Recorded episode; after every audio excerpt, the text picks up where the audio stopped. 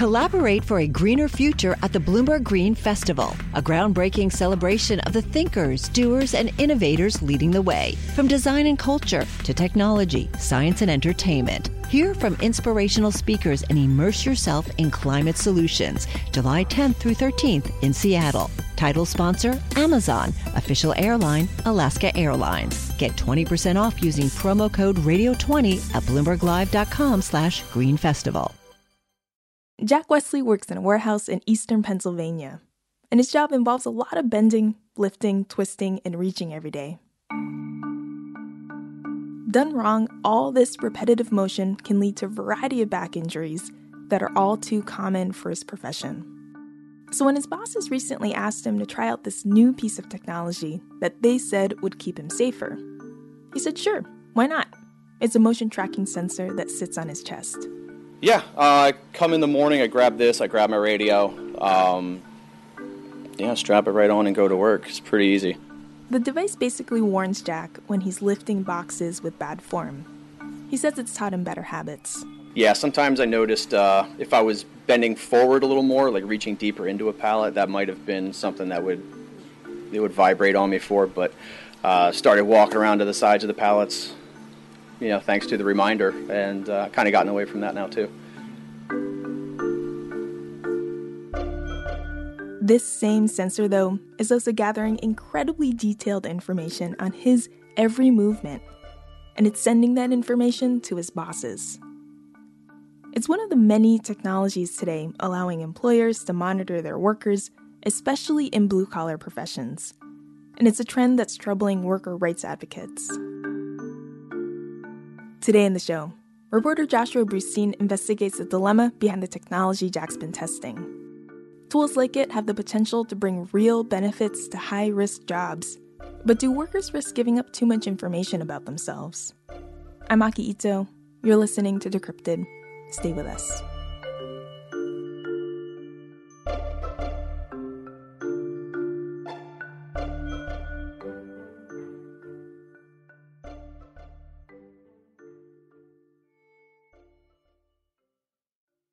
Hey Josh, how's it going? Good. How are you? Good, thanks. I think your story this week is something that hits a nerve in a lot of people. Yeah, no one really likes the idea of being tracked by their boss. Right. You know, this is something that's become pretty widespread, I think, in the blue collar workforce. I, have been reading a lot about the ways that workers in Amazon's fulfillment centers, for example, have been tracked. Yeah, what you're referring to are the production quotas that a lot of workplaces use. Amazon certainly uses them. The idea being that you can track exactly how fast a worker is doing something from minute to minute and then make sure that they're not doing it even the slightest bit slower. Mm-hmm. The tracking we're talking about here is actually slightly different. The company that makes the trackers, a startup in Brooklyn called StrongArm, says that they are tracking only data to tell how someone is moving in an attempt to determine when they might be at higher risk of injury. And they're specifically saying that they are not trying to track production data. Hmm. Uh, tell me about them, StrongArm. Sure. They're a small company started by a guy named Sean Petterson. And he's a pretty interesting guy. He told me that he always wanted to be an inventor. His grandfather uh, invented things for the railroads. And then his dad had a construction company out on Long Island, where Sean is from. And even as a kid, Sean would work alongside him. Said he always just really loved the idea of working with his hands. He had a pretty amazing workshop, and before he passed away, he just taught me how to kind of get into the tools and start working them. Uh, then my father was a uh, ran a construction company, and that contracting company, you know, by the time I was 12, I could lay an entire roof by myself. Um, the gratification and, work itself was just ingrained in me when I was a little guy. And Sean actually started getting interested in workplace safety issues when he was young, and his father was actually killed in a workplace accident. Uh, I don't really want to talk too much detail about kind of the, the sticky of it, but he died on the job, and there were way, way too many things that happened that could have avoided that. And as he got older, Sean combined these two principles of his, and he wanted to invent something that would help prevent workplace injuries um, in the future. And so Sean started a company. It's called StrongArm Technologies. And its main product is a small device that sits on your chest and tracks all of your movements. And the idea is that if people in manual labor jobs wore these all day, you would gather enough information to tell who was making movements that were associated with injuries and then be able to deal with them. So, Josh, what, what does the device look like? So, the device is a small black box, basically. It's a rectangle. It's about the size of a small smartphone, maybe. And it fits into a little harness you wear kind of over your shoulders, so it sits right against your chest. Left shoulder is going to come around your waist. And that's Alex Teller. He's another StrongArm executive, and what you're hearing is him actually helping me put on the device. Feel a buzz in your hand. Yeah. Yep. And then, is it already warning me that I'm doing it wrong? yeah. And this device tracks your movement, uh, kind of like a Fitbit? It's sort of like a Fitbit, but gathering detail at a much greater level. A Fitbit counts your steps, which doesn't actually tell you all that much. Hmm. This thing counts exactly the ways that you bend from moment to moment for the entire day. So, you know, it's taking the Fitbit and it is like massively increasing the detail that the device gathers about your physical activity throughout the day.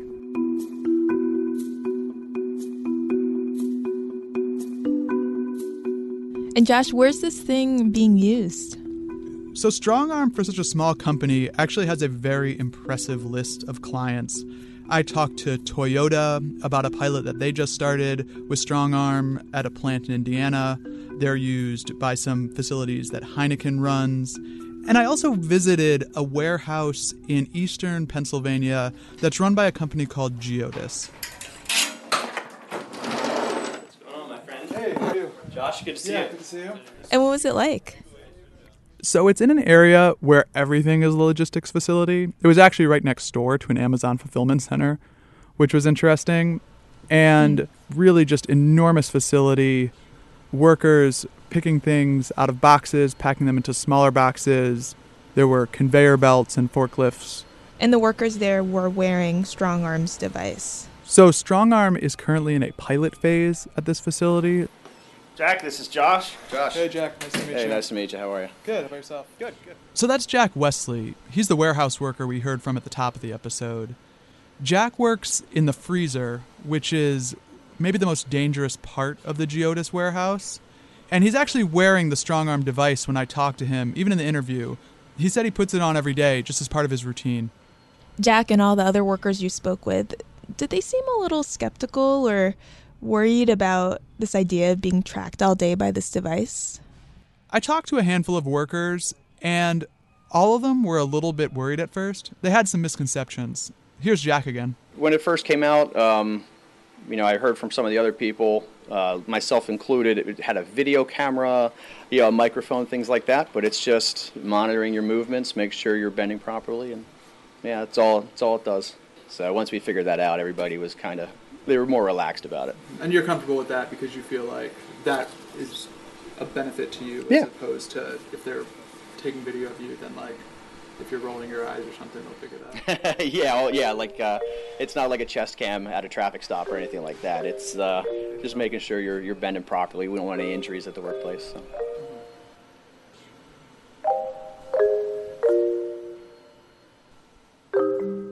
It's worth noting that the workers are tracked in other ways as well. The warehouse is full of cameras, and Geodis also uses a production tracking system where workers are measured on how fast they're working.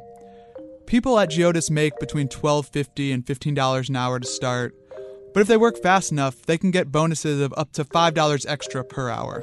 Wow, so that's a lot of ways that they're being tracked. Yeah, and as I understand it, this isn't an unusual level of monitoring for the industry.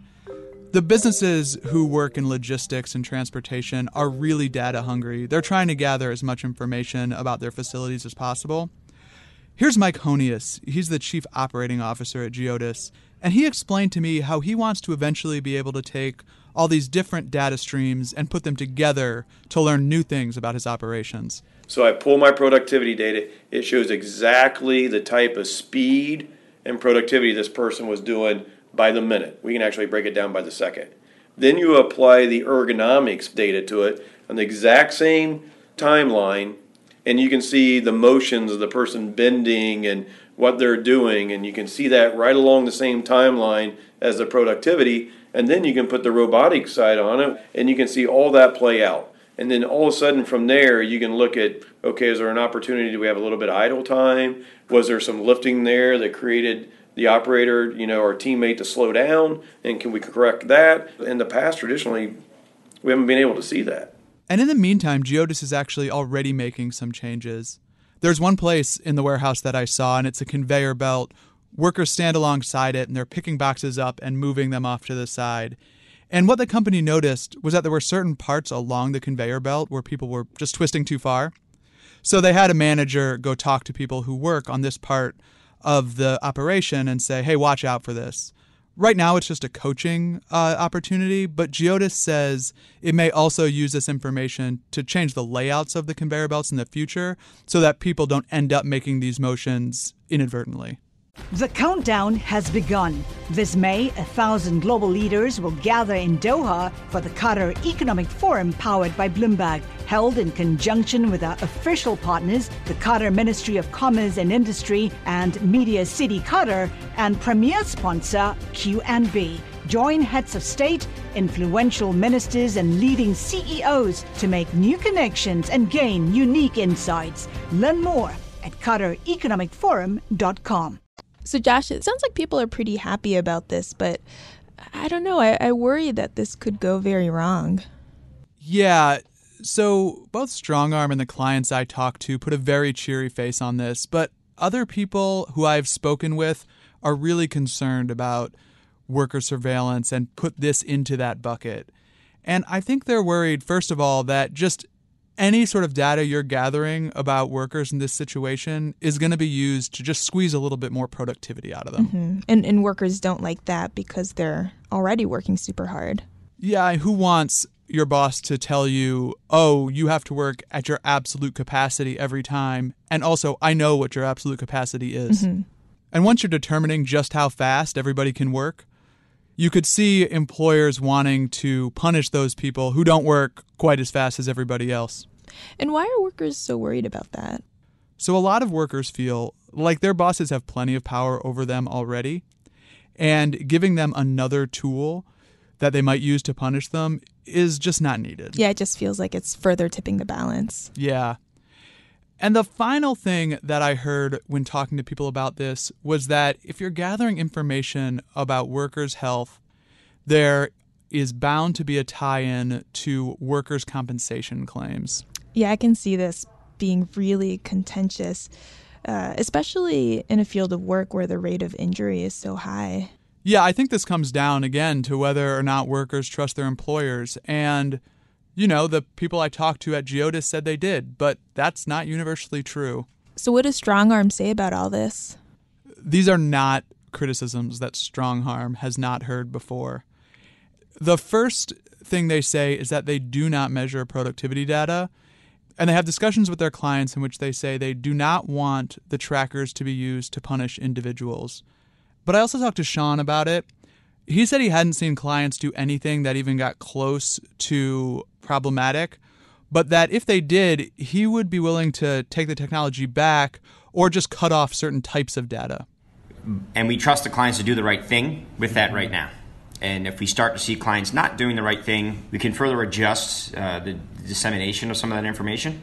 So it sounds like these concerns haven't materialized yet, but it does sound like this would be something that labor unions would have a lot of problems with.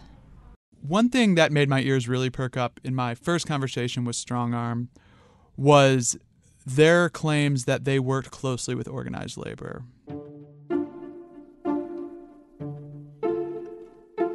Because I'm like you, Aki. I've had conversations with organized labor about technology before, and this just didn't seem like something that they would be particularly enthusiastic about.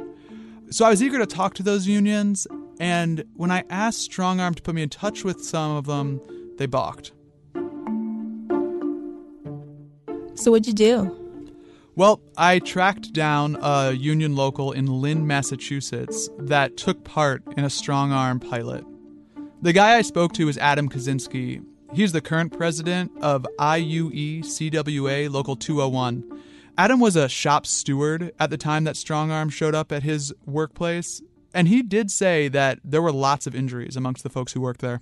I was in a, an area that requires a lot of twisting and turning and pushing and pulling bench work, sheet metal, spot weld, and we'd had high rates of ergonomic injuries in the area. And even though Adam acknowledged that there was a real problem where he worked, he was really skeptical of this idea. He thought that this was giving his employer a lot of information that he wasn't sure it needed. And he told me that he actually advised other members of the union not to participate in the program, which was voluntary. Well, when you work with your body, ergonomic data is production data. By the way, when Adam says Armstrong, he means StrongArm. So, you know, whether whether Armstrong says it's their intention or not, their clients or potential clients see the value in tracking production through monitoring people's bodies. He just didn't believe that this sort of tracking would end up benefiting workers, no matter how it was pitched initially. You know, that I don't have to speculate about why people are interested in it. It's because they want to do more with less. They want workers to work faster, longer, and increase production while mitigating workers' comp claims. That's, I mean, clearly what this is about to me. You know, that's surprising given what StrongArm told you. Yeah, I was certainly surprised. So, what ended up happening? Adam says that a lot of people didn't want to wear those trackers and that those who did soon stopped wearing them, and the pilot kind of fizzled. Well, that they didn't collect enough data to tell them anything, and that people kind of dropped off before they were able to get any good data, and that no one was impressed with the program or the way it went down. So basically, it just flopped.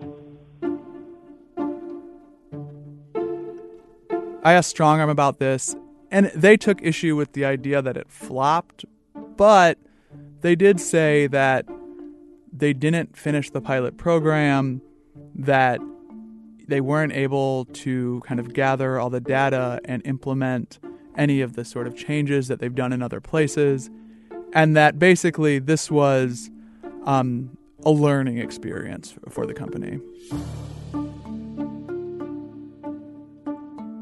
Josh, at the start of this episode, we talked about uh, how widespread workplace surveillance has become in blue collar industries, but the reality is that this is everywhere, right? And in white collar work too. Yeah, I think the tension is really across the working world. In both blue collar and white collar workplaces, it's just easier to gather more and more information about what your workers are doing and then do something with it. The company makes a good case that it can gather more data about how you move at work and use it to reduce the rates of injuries. But it can't get away from the fact that when it does that, it's also creating all this information that employers might use for other things as well. And I think that fuels a real broader vulnerability going on here, which is that everyone's aware that there's more and more data being collected about us in the workplace, other places, online. And we know that there's a lot of power in this information being gathered and analyzed, but we don't have a mechanism to say, hey, let's stop and figure this out before we go forward. And so it just kind of progresses, whether we like it or not.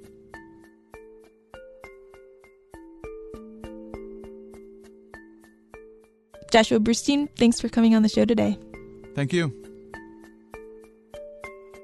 Decrypted is hosted by me, Aki Ito. Sean Wen is our executive producer. Ethan Brooks makes the show today, and Francesca Levy is the head of Bloomberg Podcast. We'll see you next week.